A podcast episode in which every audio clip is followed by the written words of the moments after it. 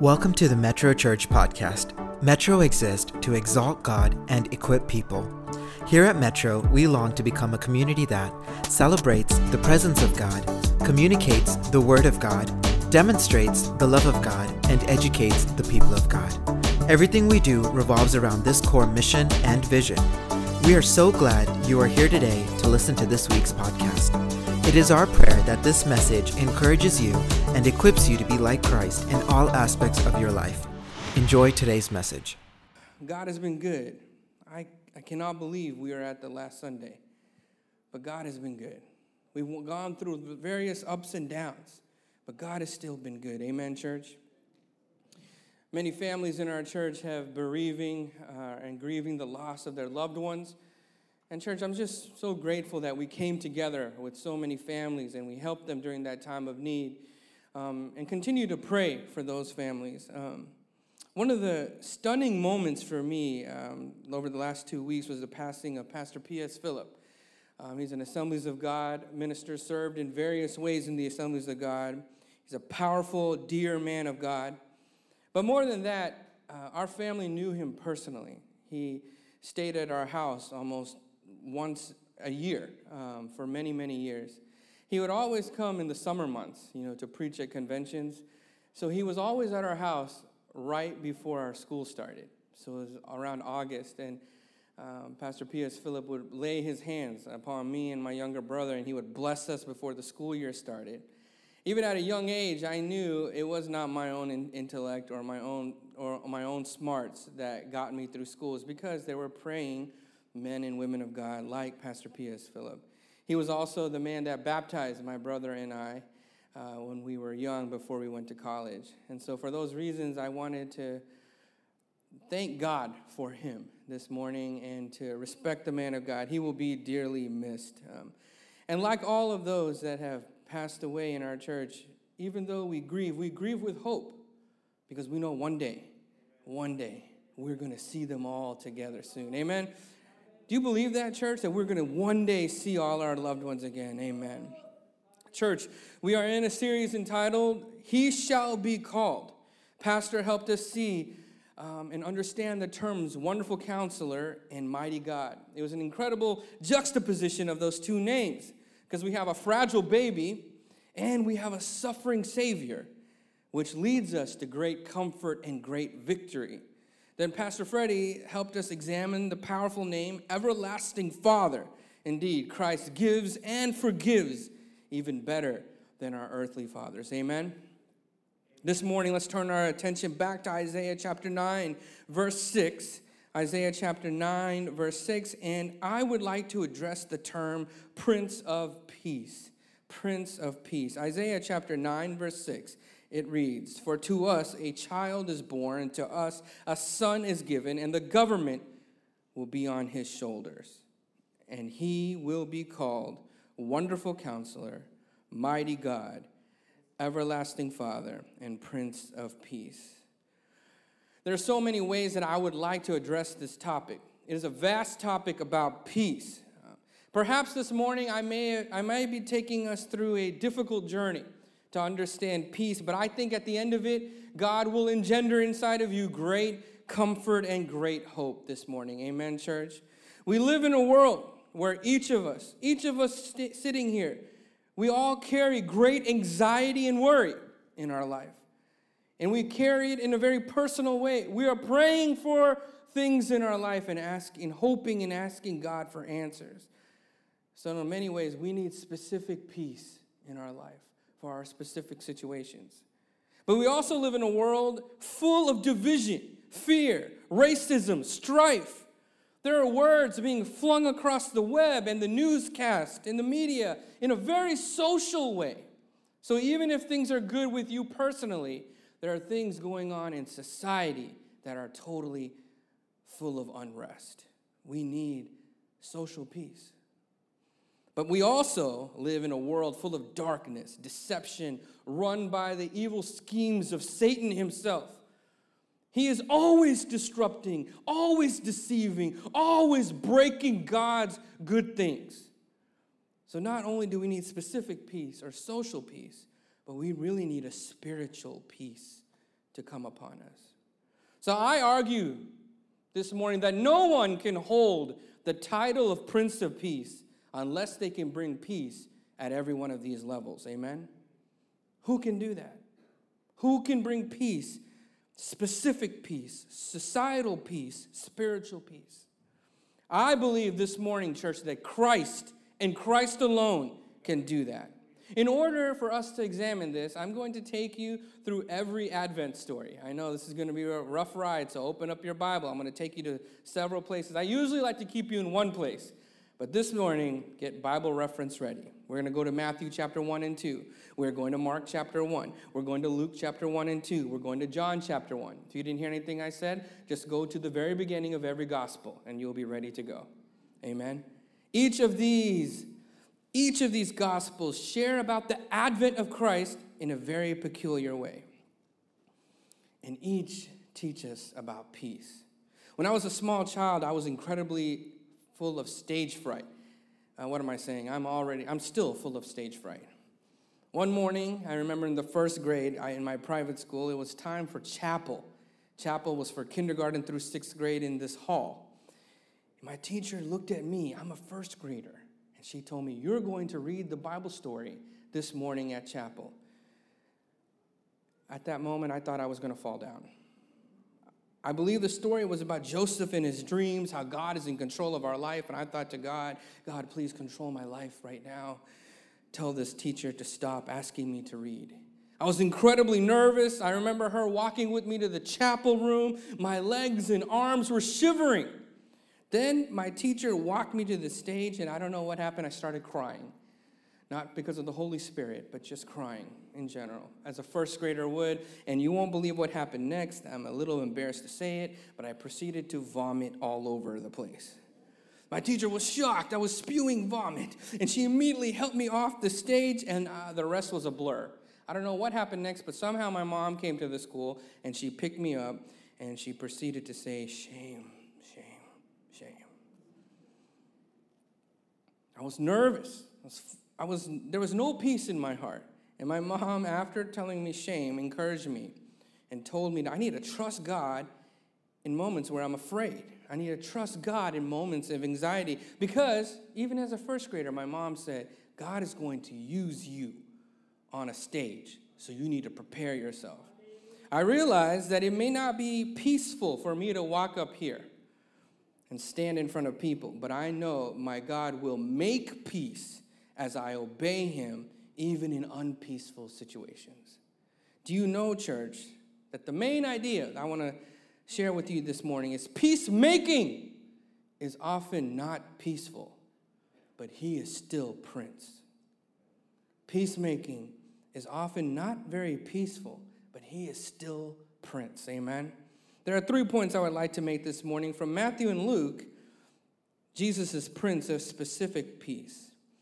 In Mark, Jesus is Prince of societal peace. And in John, it is revealed that he is Prince of spiritual peace. Church, I know many of you are longing for this peace in your life. Me too. Even this morning, I'm still longing for peace in my life. So what I'm about to teach you this morning is not a Christmas truth. It is a critical truth for our world, our church, and in our lives. We desperately need peace, amen? Will you open up your heart and receive this peace this morning? First, let's turn to Matthew chapter 1 and Luke chapter 1. You can keep them both open. Both of these authors are teaching us about specific peace.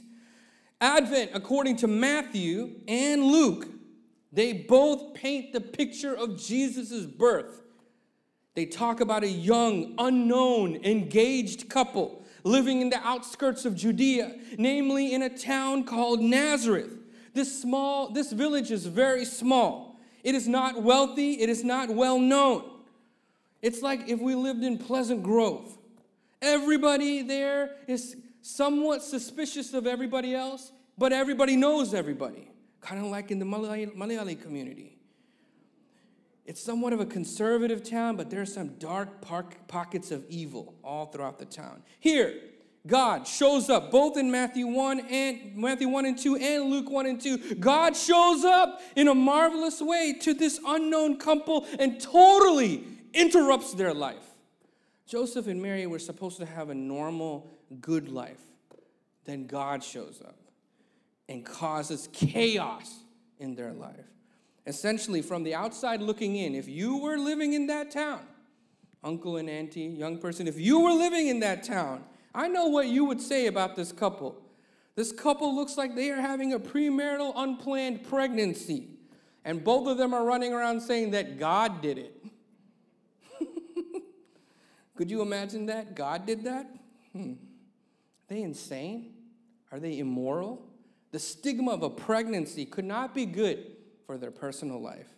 If there was Instagram then, think of what we would be saying. Scandalous, sinful, outcast. Why did God do this? Why did God bring total upheaval and chaos to their quiet personal life? Because God is making peace happen. He is more concerned in making peace on earth than simply keeping the peace. You see, dear church family, we often go through difficulty in our life because He is making peace around us. And oftentimes that does not feel peaceful, but He is showing you that He is Prince of Peace. What are you facing today? Does it seem chaotic? Does it seem like everything you're planning is just falling apart? Does it feel like chaos? Do you trust the Prince of Peace in the midst of your storm? Do you trust the Prince of Peace that He is purposely guiding you through difficult times for His glory? For His glory. As we think about this past year, we were coming out of that 2020 pandemic. Man, I was worshiping right here at Watch Night. I was like, goodbye, 2020. Hello, Jesus. And then I realized the pandemic didn't observe Watch Night. It kept going. And then all of a sudden, an ice storm of huge proportions comes to Texas. Our church felt battered and bruised. Pandemic causing so much anxiety. The ice storm quite literally broke apart our church. I remember walking into the sanctuary with other brothers of the church, and I surveyed the damage, and I thought, God, I just want some peace. How are we going to get through this? People are discouraged, discontent, and now our building needs repair. How long can people be on Zoom? I'm a pastor at the church, and I can't stand Zoom. I want peace, Lord. I just want to be a pastor in normal times. No pandemics, no storms. But the Father began to speak at that moment. Just like the forming of a new star or a new baby is full of forceful, chaotic power, growing. Things are coming apart. Things are coming together because God is making something new. And at that point, the Lord said, I'm not building a building. I'm building a people. Get ready. Oftentimes, when God wants to make peace, it feels like chaos in our life, but He is still Prince. You see, church, often we need a storm so that Jesus can walk inside of it and say peace. Oftentimes, we need a raging sea so that our Lord will walk upon the raging sea and bring peace. Oftentimes, we need a crucifixion so that our God can rise from the dead and say, peace be with you. Don't pray for peacekeeping. Don't pray for peacekeeping. Just simply keeping the peace, not saying anything, no fighting, nothing. That's not actually peace. But pray for God to make peace happen. Make it happen in difficulty and chaos. Because peacekeeping is under our control. Peacemaking is under God's control. And I call you, church, to be peacemakers. Peacemakers even in the specific areas of your life. Church, would you be like Mary this morning and say, be it unto me according to your word, O Lord. Even if it's chaos, I follow you because you are Prince of Peace. Amen? Amen, church? Amen. The second thing is this. He is Prince of Societal Peace. Now turn to Mark chapter 1. Mark, you know, most seminarians and scholars say, he doesn't have an Advent story. It's true. Not much is said in Mark 1. He has an interesting way of talking about Jesus' arrival on earth. He skips most of the birth story. and he encapsulated in Mark chapter 1 in one statement. This is the gospel of Jesus Christ, the Messiah, the Son of God. Mark gets straight to the heart with such brevity and power with just one pen stroke. He uses the word gospel. What does that mean? It's not a word that Christians came up with. Gospel comes from the Roman Empire. What does gospel mean? It means good news. What does that mean? Good news for Rome. When Caesar, the god of Rome, when he would go out into battle, when it was his birthday, when the kingdom of Rome expanded, they sent a gospel all throughout the empire. And that gospel message was Pax Romana, the peace of Rome comes to you. Every time a battle was won, every time it was his birthday, every time the kingdom expanded, they sent out the gospel in the hands of heralds, the gospel of Rome. So Mark says, you know what? I'm going to take that very same word that they are using for Caesar, and I'm going to say, gospel of Jesus Christ comes to you. What is this good news of the Lord Jesus Christ? Why? Why is it good news, Mark? Good news because a king has been born. Peace on earth. Good news because this king is going to die, but he's going to rise again from the dead. Good news, this king will vanquish evil. Good news, his kingdom will never come to an end. What is Mark trying to say? That a king is born, and that's going to change all of society. A king has been born, and it's going to change all of society. If you are near or far, rich or poor, man or woman, rural or in the city, white or a person of color, all of society is going to experience his peace. Why? Because the gospel of the Lord Jesus Christ has come. Matthew shows it clearly. He shows wise men from the far coming to Jesus. He's saying you don't have to be geographically close to Jesus to experience his salvation. The gospel is for all nations near and far. This is what? Religious upheaval. Gentiles from the east, and then you have Pharisees right here at home. They don't understand it, but the wise men understand it. Religious chaos begins to happen. What else happens? King Herod totally upset at the news of Jesus, but the shepherds in the field rejoice at the news of Jesus. What is this? The powerful and the weak, totally political upheaval at Jesus' birth. Luke shows Zechariah, the high priest, famous, a male of high caste. He does not understand, total disbelief. But in contrast, you have Mary, a female, unknown, teenager, poor, that totally believes and obeys.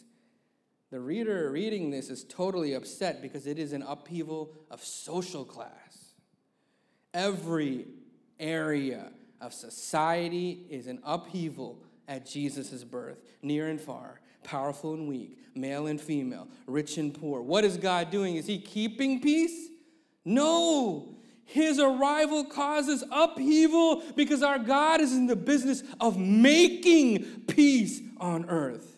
He desires for all men of every background, all women of every background, no barrier between him and God the Father. Amen. Some of us might want to say, Pastor, please stop talking. This is the last thing a Malayali wants to hear. We love to keep the peace. If it means that, the wrong things happen, even if it means that sin is happening, just keep your mouth quiet. Keep the peace. But Jesus says, I have called you to be peacemakers. And that often leads us into good conflict, into good chaos, so the Spirit of God can make it new again. Peacemaking is not often peaceful, but he is still Prince. Church, would you consider your own life? Are you only thinking about your specific peace? Because God wants to use your gifts and talents, your resources to bring about a social peace in our city. Church, look around. There's so much upheaval. Even in our Malayali Pentecostal community, all over the city, upheaval. God, would you make us peacemakers? Let us not try to create empire, but rather create God's peace in the city. Let us go make peace. Amen? Lastly, this. He is not only Prince of your specific peace or Prince of social peace, he is also the Prince of spiritual peace. Now let's turn to John chapter 1. Okay, what is John's Advent story? If you thought Mark was weird, wait till you hear John. This gets really weird. Young people, get ready for the coolest story ever. John chapter 1, Prince of spiritual peace. If Mark was confusing, check out John. John's Advent story is actually hinted in Gospel of John, but is fully explained in Revelation. I'll show you. In the beginning, Gospel of John, John writes this, "In the beginning was the Word, and the Word was with God, and the Word was God." John is describing a Jesus way bigger than any of us can understand. He is almost like a cosmic Jesus. He is the Logos. He is the Word, the breath of God. He is the driving force of all of creation. The planets, the universe are created by Jesus. The power, the energy, the matter that makes up everything is Jesus himself. This is who Jesus is. He is the divine reason and the creative power why me and you even exist. So if this is John's view of Jesus, how would he ever talk about his Advent? He would have to talk about it on the same level. Where is that located? Last place I'm going to tell you, turn your Bible, forgive me, Revelation 12. Revelation 12. This is John. Remember, John wrote John, and he also wrote Revelation. He decided to put his Advent story in Revelation. The rest of the authors put him in different places. In Revelation 12, here we can see the birth of Jesus, the advent of Jesus from a perspective of heaven. Revelation chapter 12. As you turn there, I'm going to tell you the story. There we see a beautiful woman clothed with the sun. She is pregnant, crying out, ready to give birth, under great pain, about to deliver. Okay, cool so far. Then all of a sudden, a treacherous red dragon with 7 heads and 10 horns shows up and comes before the woman, positions itself, ready to devour the child upon its birth. This child was known as what? The one who will rule all nations with an iron scepter. The moment of the child's birth, all of a sudden that child was swept up into heaven, away from the dragon, up into the heavens, into the throne room. And then Michael and the angels came to war against this dragon and his fallen angels, and that dragon was defeated. And they began to sing, "Now all salvation and power and the kingdom of God has come." Have you ever seen a nativity scene like that? Could you imagine putting that in your front yard? Pregnant woman, 7-headed dragon, Michael in the air. No one would like you in your neighborhood. But John is trying to describe something. Yes, Jesus does bring specific peace to you. Yes, Jesus will bring societal peace, yes. But Jesus is so much bigger than that. Jesus is bringing a supernatural, spiritual peace that will connect all of mankind and creation back to God. Peacemaking required that Jesus was to be born with a great dragon ready to devour him. But a war started, and that defeated Satan. Friends, reading that story, none of that seems very peaceful. I'm glad we have a children's church. Hearing that story feels less like peace. But God is not interested in just keeping peace. He has come from heaven to destroy the plans of the enemy, to disrupt every tactic of the enemy. And often peacemaking is not peaceful, but I guarantee you one thing, Jesus Christ is Prince over it all. Church, why do I share this with you? I share this with you is because we need to understand that we are a victorious people. Oftentimes, we forget that God has already won.